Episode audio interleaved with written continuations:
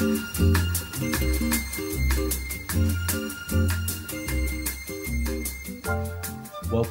to the Make Workplace Great Again podcast. My name's Sean Sexton. He's Richie Coombs.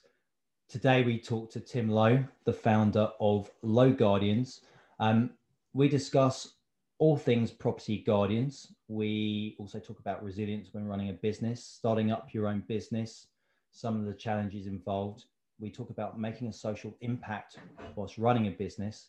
Um, we talk about lots of stuff. What else do we talk about, Richie? Yeah, well, we can't forget um, Tim's new business, Lowe Works, his local co-working business that he's based in Parsons Green, um, providing that valuable service to members so they can leave home uh, but stay local and get their work done in a really good, focused environment. Well, we had a lot of fun making it, and we hope you enjoy listening to it. Enjoy. See, I suppose what what kind of challenges have you faced as a business owner in the property sector with the last year and everything that's been going on? Um, some of the challenges we faced, every other business has faced. Um, getting to grips from working from home, uh, getting to grips from setting all your systems up. So that's all in place and, and how that works. We, we, we're, we're an operational business. Um, so for us, communication between the set teams is absolutely key. And, and we have quite a young, um, we have quite a young team. Um, so, you know, in, initially when it all started, I think there was a level of excitement about uh, people working from home and how this is all going to work. And just over the over the summer months, that became more and more draining. And you know, now we're in that kind of second, or should we say, the third phase of it, and and ultimately, um, it, it's taken a completely turn on it. The, the challenges we've faced you know we're very lucky in the sense that our business has stayed operational and actually you know quite frustratingly i'd say we're in a place where you know, more and more people say to us, well, you should be doing very well during this space. Our, our industry's got some challenges, um, and we've definitely seen the, the, the, best and worst bits of our industry. And um, only a couple of weeks ago, um, there was a change in effectively one of the main benefits to why you would use a property guardian company in the first place. Um, uh, another guardian company lost a lost a court case where business rates exemptions, which were one of the main selling points of our service, especially on commercial buildings, um, were suddenly suddenly told that they were no longer effectively exempt from from on, on the guardianship side. So from looking at my lips at the amount of opportunity coming in in 2021, it's you know last couple of weeks I've really had to put my hat back on and, and go back to basics and, and really reassess what's what's important to us uh, and what, what are we good at uh, and, and really revise our plans for, for the next year. But um, you know, it's not until you have adversity that you actually start challenging yourself and challenging your business to become better.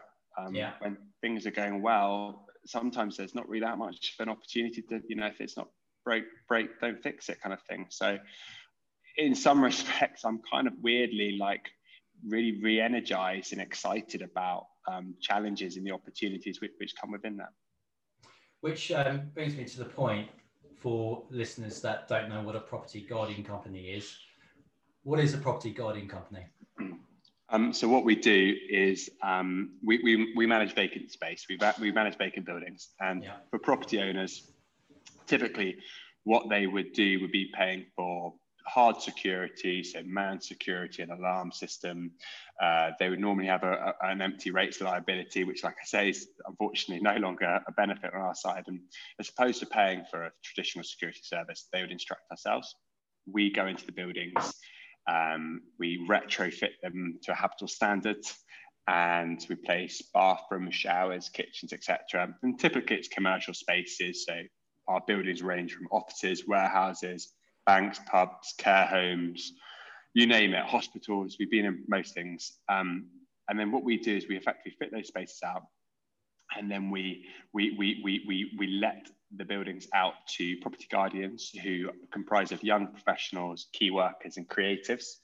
Um, they pay uh, a, license fee, so they are licensees and not tenants, um, which effectively gives them no legal protection over the building, so that when we get notice served on us by our client, um, they've got 28 days to vacate the property. So typically, most of our clients are developers or working through regeneration. So they've got a bit of a time lag between they need to get on site. They don't want to pay for the cost of traditional security, and where we can, we also generate them some revenue. And um, and then at the same time, we provide safe, secure, affordable accommodation for for, for, for that target of the market, which I used to be a guardian myself, so that's kind of how I got into the whole process.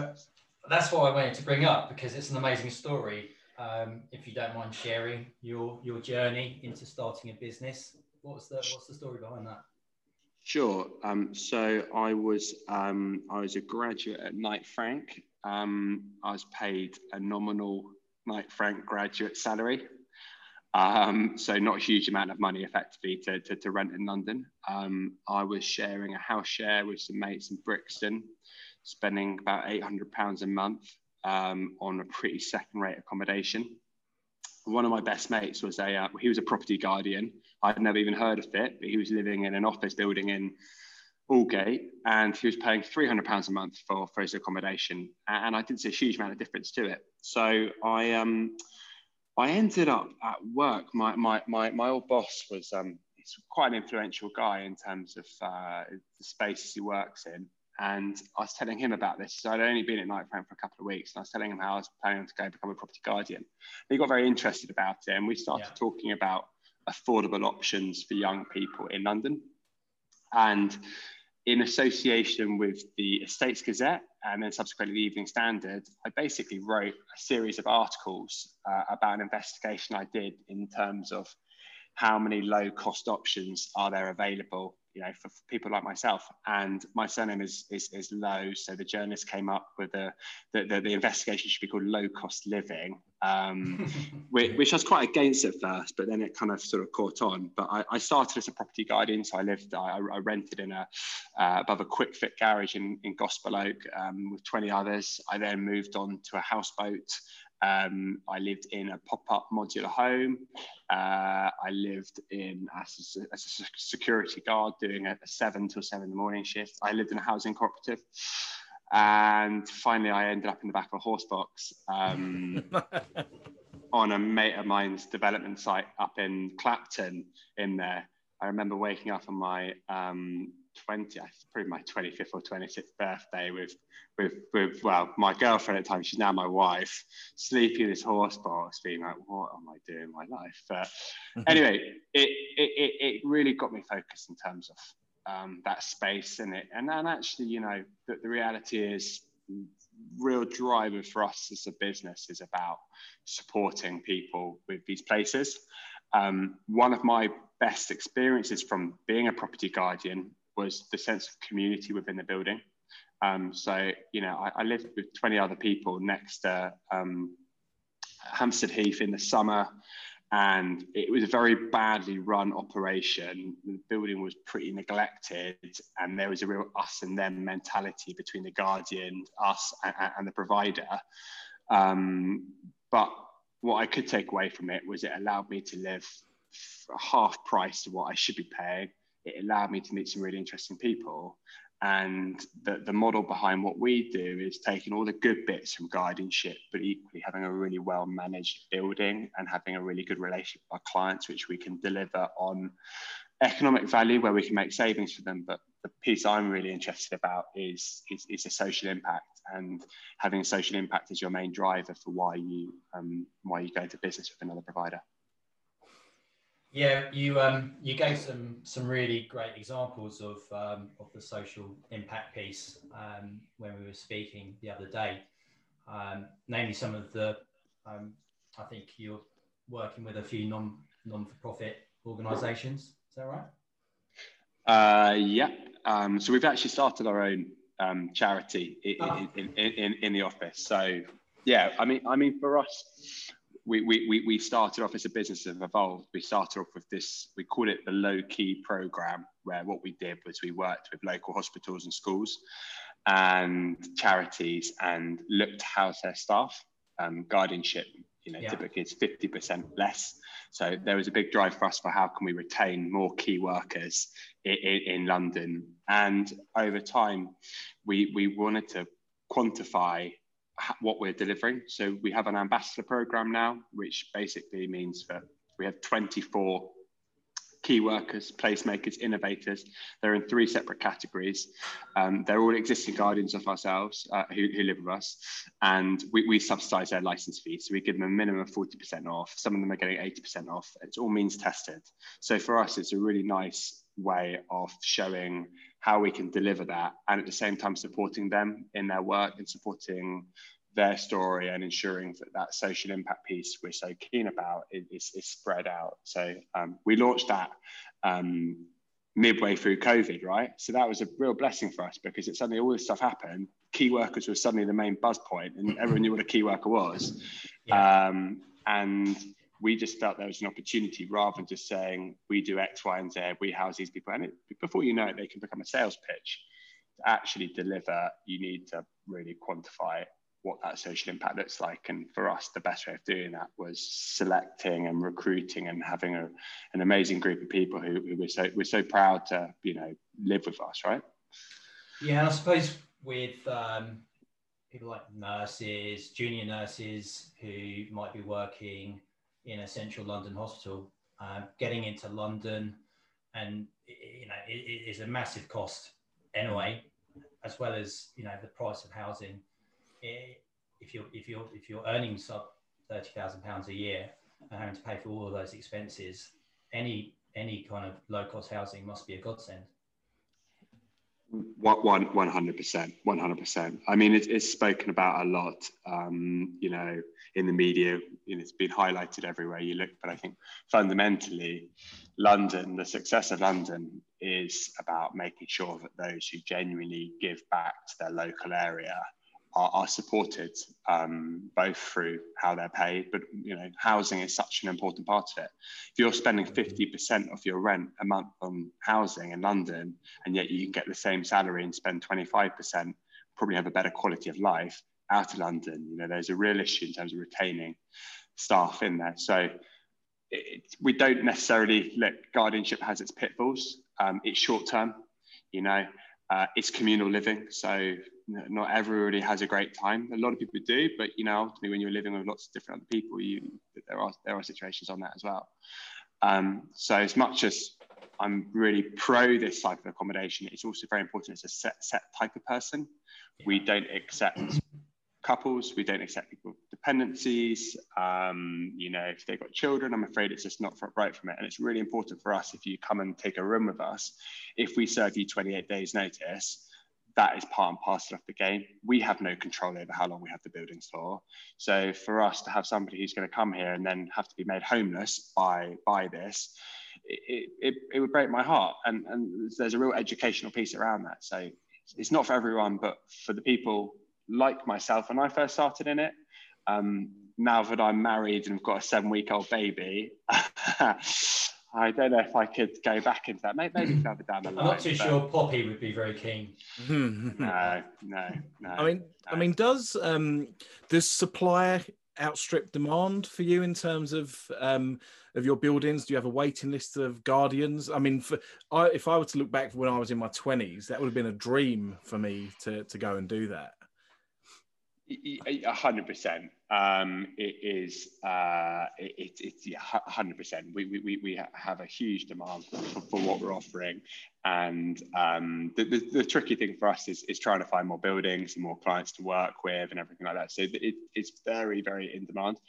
I, I would say, just as a caveat to that, um, currently at the moment we have got quite a few vacancies. We've never had this many vacancies and i think that's quite a fair reflection in terms of a people not wanting to move with so much uncertainty going on and, and b you know um, I, I, say we've had a challenging year.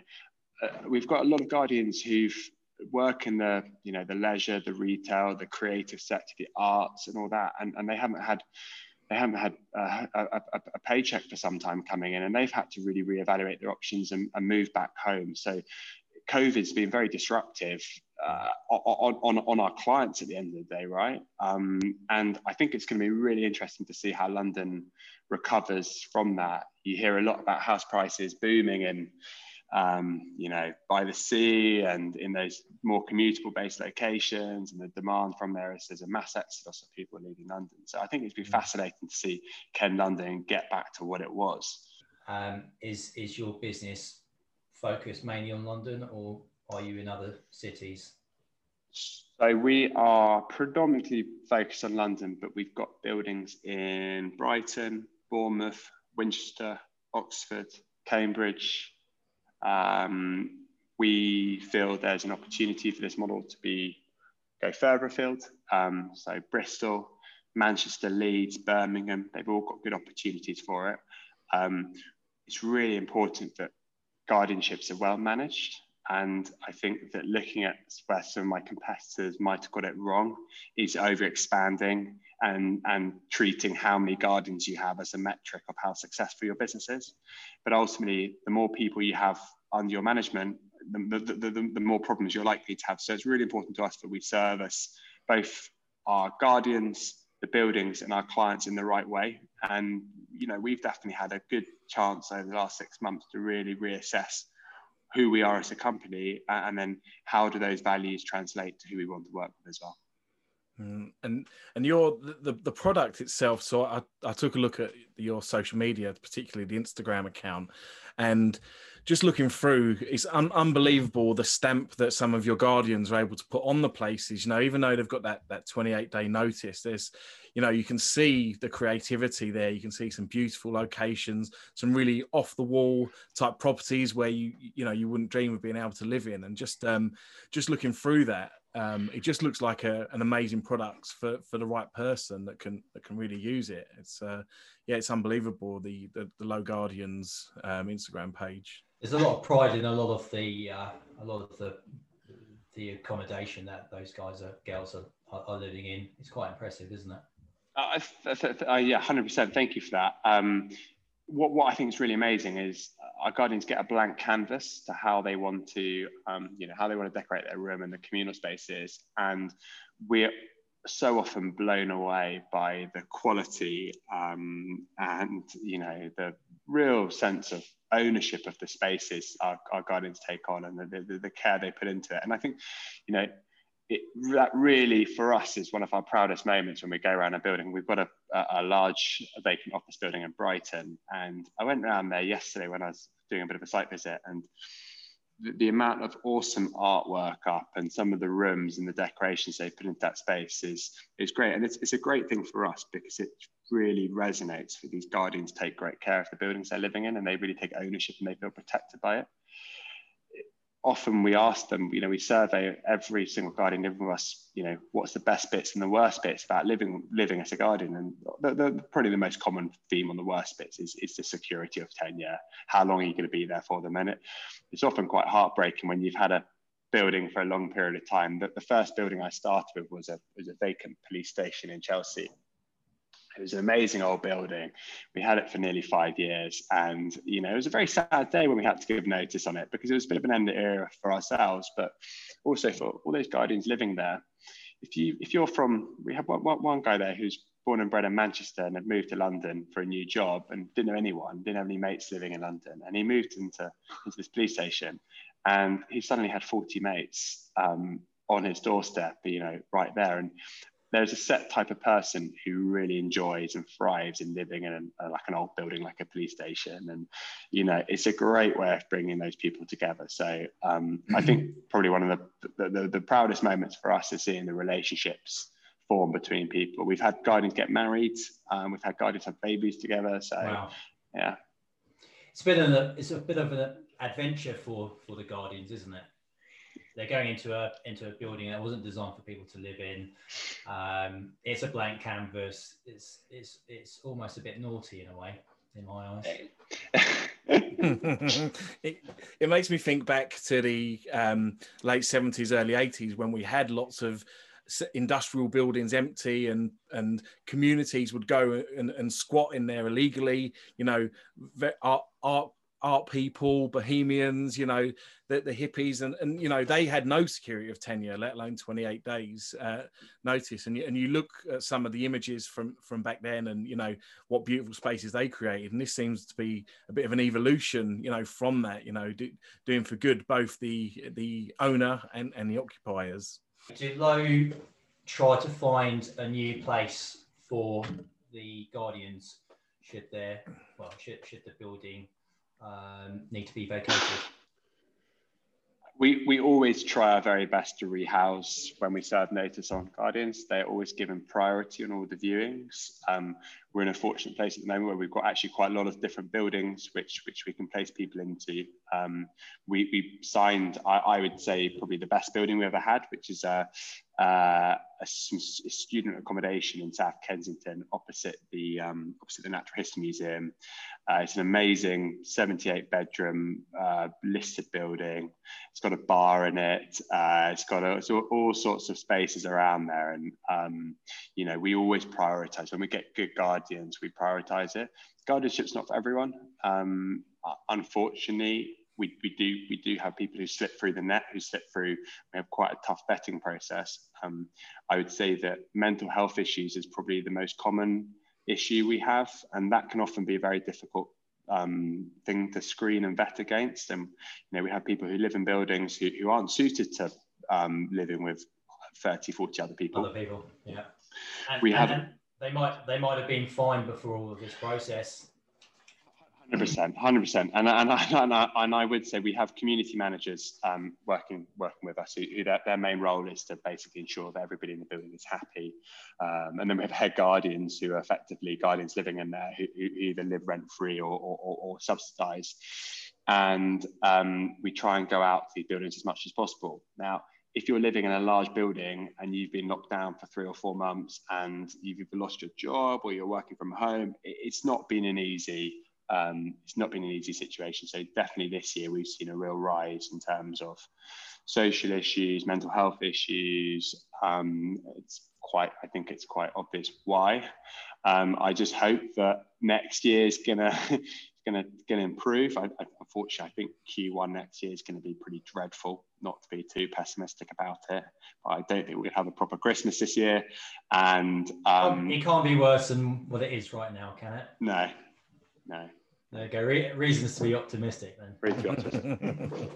yeah, Tim. Something uh, that um, a word that's come up quite a lot in the conversation is is community, um, and there's been a distinct lack of community. I think in in the big cities in the last few years. There, you know, with people moving out and um, and you know lots of facilities that that really bring communities together. And it sounds like that's one of the big values that your guardians get from from the service. And also the the the local area gets from that service. You know instead of having a, a big empty building you know which could attract vandalism um, and is a bit of a blot on the landscape actually bringing in a community of people you know like-minded um, that are going to actually contribute to the local area you know spend money in the local area too the, the, the placemaking side of things is is absolutely key to what we do um, I, I, wish more of our clients would recognize that. I think our clients often see this as well, it's saving me money, it's a cost saving side, but especially when we're taking on buildings in quite neglected uh, areas and you've suddenly got 30 40 economically active you know young professionals creators key workers coming into the area has a huge impact on it uh, and, and, like you rightly point out um, buildings which are boarded up or don't have the lights on everything like that they look neglected they get targeted yeah. squatting is a big issue in london um, and once you get them in a building, they're quite difficult people to take out of there. So actually, you know, it, guardianship has a real force for good for breathing fresh energy and uh, light into these spaces and ensuring that at a time when we have so many lacking of affordable housing options available, um, you know, we can do our bit, bit to try and deliver against that. It just seems that it makes it seem even more perverse the decision on the business rates exemption where you know for a large building owner your only option to to stand a chance of getting exemption is to make it uninhabitable disconnect the services um, and then it does become just a big vacant cold space that, that attracts the wrong people um, you know it just seems a real perverse um, very counterintuitive isn't it yeah it, it, it was, um, you know, for all the feedback we've had from from the case, everybody was saying that it was a completely ridiculous situation. You know, at the end of the day, we're housing key workers, young professionals, etc. We're paying a council tax as opposed to business rates for, for doing so. So, if anything, you're just giving less options for people to, to find these types of accommodations and, and you're having the, the, the negative social impact which a which a vacant building has on an area right so yeah mm. but there are always always opportunities to repurpose what you do as a business and see these challenges as opportunities to, to, to reshape our model um, we're really excited to uh, announce that we're about to take on one of our largest buildings we've ever done um, to one tower and one large office connected and down in South London and place 500 artists, so working with a local arts charity. Um, so the building itself wasn't quite that well suited for guardianship, it was all open plan. Um, we work with, a, with an arts charity, which we're very closely affiliated to.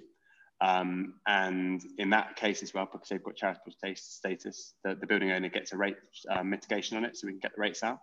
We can manage that process as well for them, and at the same time deliver social impact. So, as much as opportunities change, you know, for us as well, we're equally excited to see what other models we can fit in there, so that while we take on your vacant space, where we can, we deliver social impact.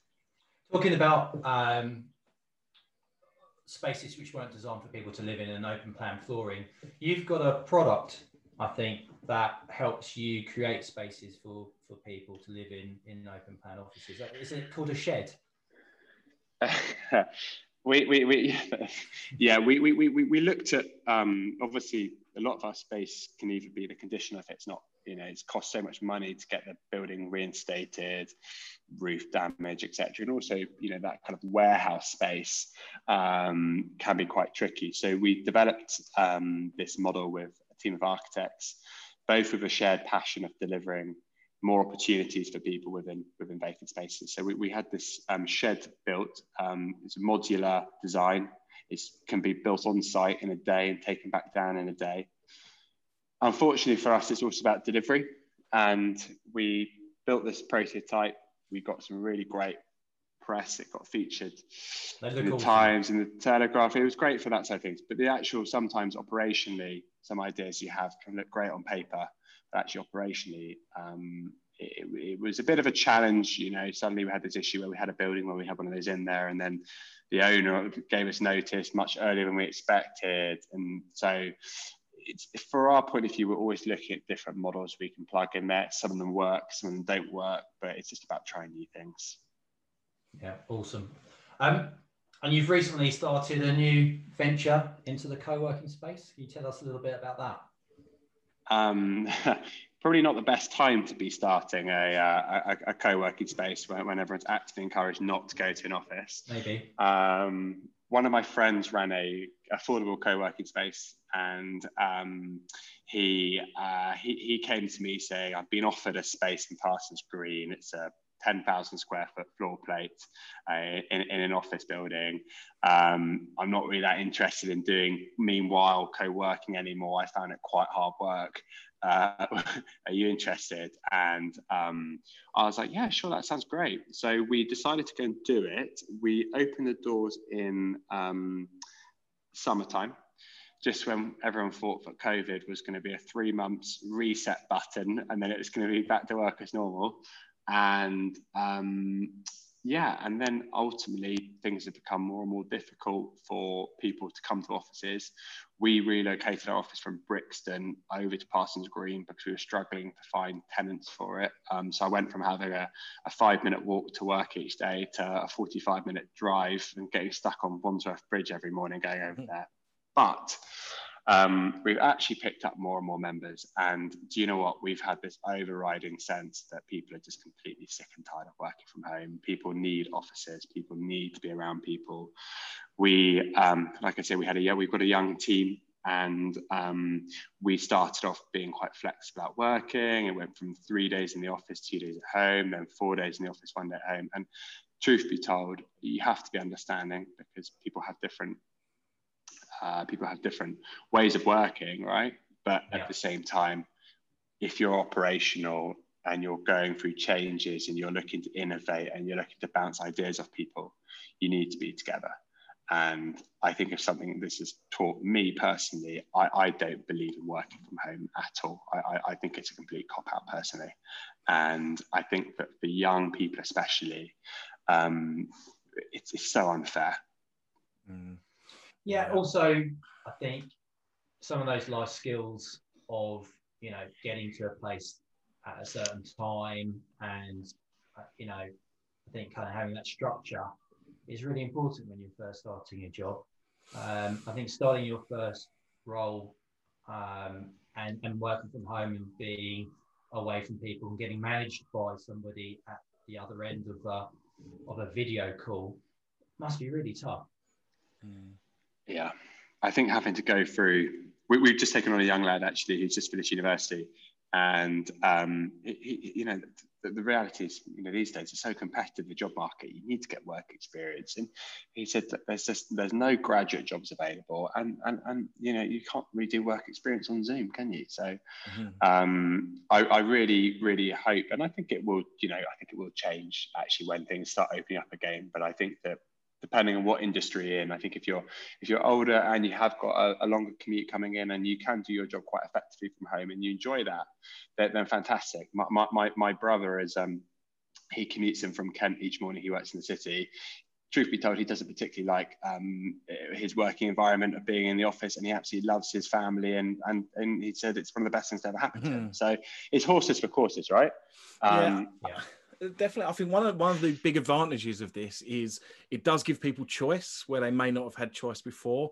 You know, employers now need more space for the same amount of people, especially while you're implementing social distance, social distancing. So allowing people to work from home if possible um, may give some people the extra choice. And um, in, in terms of your members, Tim, so the do you have people that want to leave home but stay local and they're coming and working from your place? Do you see many people that um, are that, that would come and join and, and maybe their, their corporation or their company pay for it for expenses? What, how do you see, how's your membership look and how's it, where's it going to?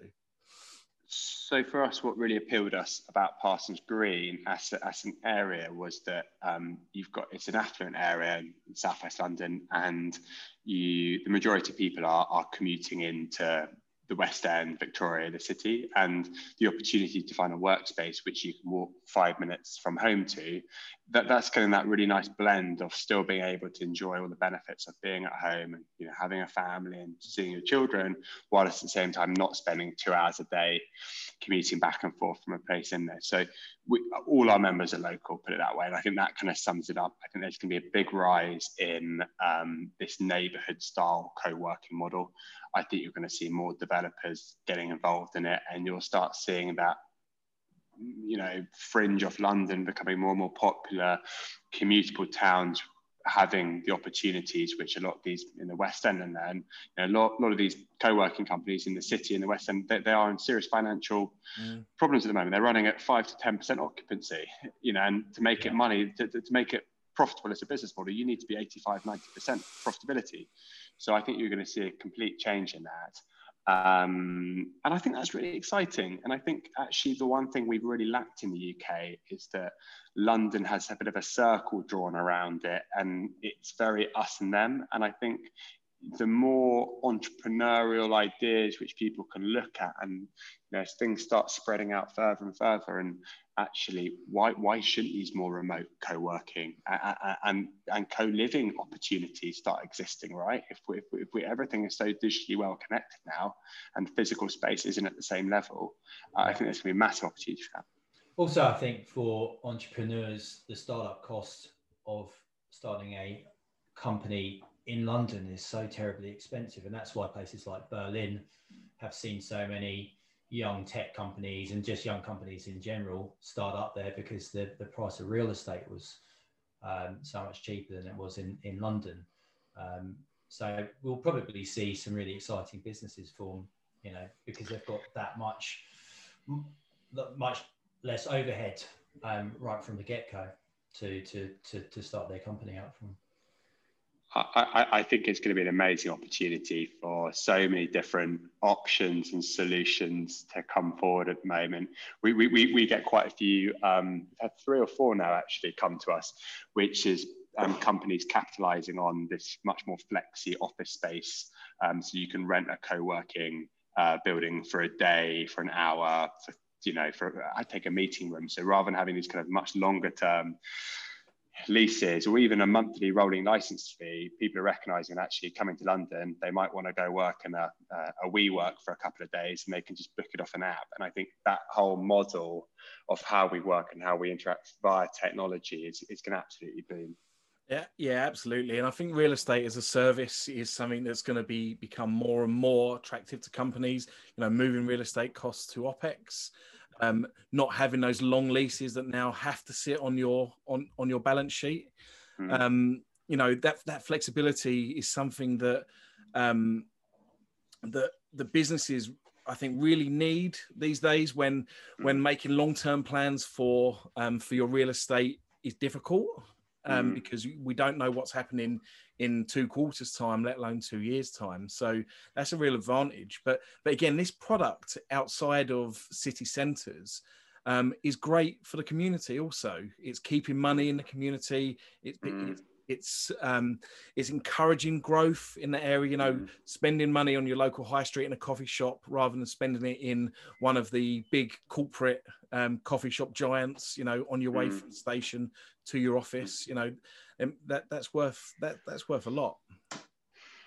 Did you have any thought process, Tim, about how you um, marketed Lowe Work and the design and the interior? Because it seems to me it's quite quite an adult space, and I, for me, when myself and Nikki were looking at co-working um, companies um, for for our own business, and I'm not going to name any names, but some of them are really catered at, uh, you know, uh, they were catered for a younger um, tenant, and there's blaring music. Did they have a beer pump that turned on at two o'clock every pump. day? Yeah, I don't mind the beer pump, but certainly I needed some quiet space, and I, and I thought having pumping music in communal areas was it was not what I wanted. Um, we certainly don't have that here, put it that way. Um, we, we, we looked at the model and we said, first and foremost, people are looking for two things right now. They're looking for location. So if they're able to walk there from work or, you know, it's in a overhead location. And, and most importantly, affordability, right? You can, yeah. you can strip all that other uh, stuff out of there because that's only looking to drive your, your, your membership rates higher and higher and higher. And because it's a similar model to our guardianship model, we've got effectively a nine month minimum term, and then this is a three month rolling notice. Our clients looking to repurpose and redevelop the building anyway. We sell it very much on the case of um, it's heated, it's got super fast broadband. We've done some basic furnishing, but again, if, if we did again, we wouldn't even bother doing that. And we've also got a, a front of house who's also our office manager. So it's a kind of shoestring style operation. We don't have any of this sorry, bollocks, you know, about do your do your do your best work and all these slogans around there or anything like that. We don't have a beer pump on a Friday, and, and to be perfectly honest with you, I mean it's difficult right now because it'd be it would be lovely to do some drinks and things like that with people, but it's the, the reality is that the overall feedback we've had from people is just making sure that it's the, the, the, the affordability is the main driver, and so for us that's a market we cater for, and and as such you end up getting much more interesting people when you start making things more expensive, you end up then getting much more corporate clients or companies who've got to raise some money and they want to go and get a swanky office. Whereas when you do things in a much more of a shoestring style operation, you, you kind of in a way, same as with our guardians, you get these kind of very honest, interesting people, and that kind of runs a community element itself. Yeah, so true. Mm, I would join just to have a working printer just to be able to print. And um, talking of which, I one as well. Yeah, and, and the day the person that inv- invents a printer that works at home, they're going to be the next billionaire. Yeah, yeah. yeah. Just, um, I think we're kind of wrapping up. Um, one last question for me, and I'm sure um, I'm sure Richie's got a couple. Um, have you got any advice for aspiring entrepreneurs thinking about starting up a business? It's a very good question. Um, I mean, I think I think the, the, the, it's, it's, a lot of it's quite straightforward. First thing is just just go and do it. I, I, I think that a lot of the time people talk about ideas, and um, on the whole, there's a lot of great ideas around there. I was very fortunate in the space that I started a business without having a mortgage, without being married, without having any children. I was 27 at the time. Um, I was pretty naive, and I think that's also quite a good thing because if you listen to your um, doubts, you probably don't do anything. But I think the most important thing is just take the first step. Yeah. Um, it's incredibly rewarding, but it's equally you, you have to be comfortable being uncomfortable, right? And if, if you're turning up to work and everything's going wrong, and, and you'll have days, weeks, months when this will happen, you, you have to be able to embrace that and actually enjoy that journey. Otherwise, it's it's, it's a lonely, um, horrible experience. The, the novelty of telling your mates you run your own business very quickly wears off, and you often find you don't actually want to talk to work about anyone outside of work because it's so all, all in consuming. Yeah. Um, and I think probably for me, I, I've looked at doing other businesses. I've had other businesses which have failed. I think probably the number one thing is you've got to be passionate about your product, and it's got to have affected you Otherwise, you're not going to see the, the, the, the, pitfalls to how you can improve or, or make that model better. Um, that, that would be where, where I stand, but embrace it and in, enjoy the journey. You've um, previously said to me you've had some great mentors in business. Is that also really important when you're when when you're running your own business to have somebody that you can that you can call to to give you really good advice and impartial advice? it's absolutely essential. Um, you can get some great mentors who are free, family members, friends, people you looked up to in the industry, and finding people who can give you their time, effort, energy, uh, and run things past is, is, is amazing. I, I also have a business a business coach who I started working with about three years ago. If I'm honest with you, uh, one key piece of advice would be, um, you know, when you first start up, you, everything's a shoestring. You know, you don't take any money out of the business, everything gets reinvested, and you look at any possible area to cut costs. The, the one piece of advice I give anyone starting from scratch who has got, I had no management experience. I was a graduate with no, you know, there's, there's no pressure or responsibility for me to do anything from that to suddenly having to fend for myself. I, I got a business mentor um, quite, quite late on, but if I if I started from scratch, I would have spent as much money as I possibly could to go get someone good. And I think you know, obviously, free advice is fantastic, and people will be so kind and helpful with you. But when you are paying for someone, you then it's that there it's a two way it's a two way street, if you know what I mean. So so you do actually benefit from that in the same way and have somebody who I can have who's disconnected to my business, but also completely online with where we're going and where the vision needs to go to, and having having somebody to be accountable to, I, I think yeah. is really really important, and, and that's is what it, I get.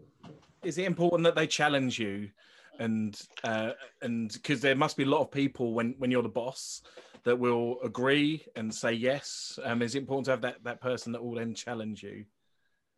Hundred percent, and, and and actually, I tell you what, I think it's important that you take feedback from your team as well. Um, it's something again, it's taken me a long time to realise, but it's actually really beneficial to get um, constructive criticism.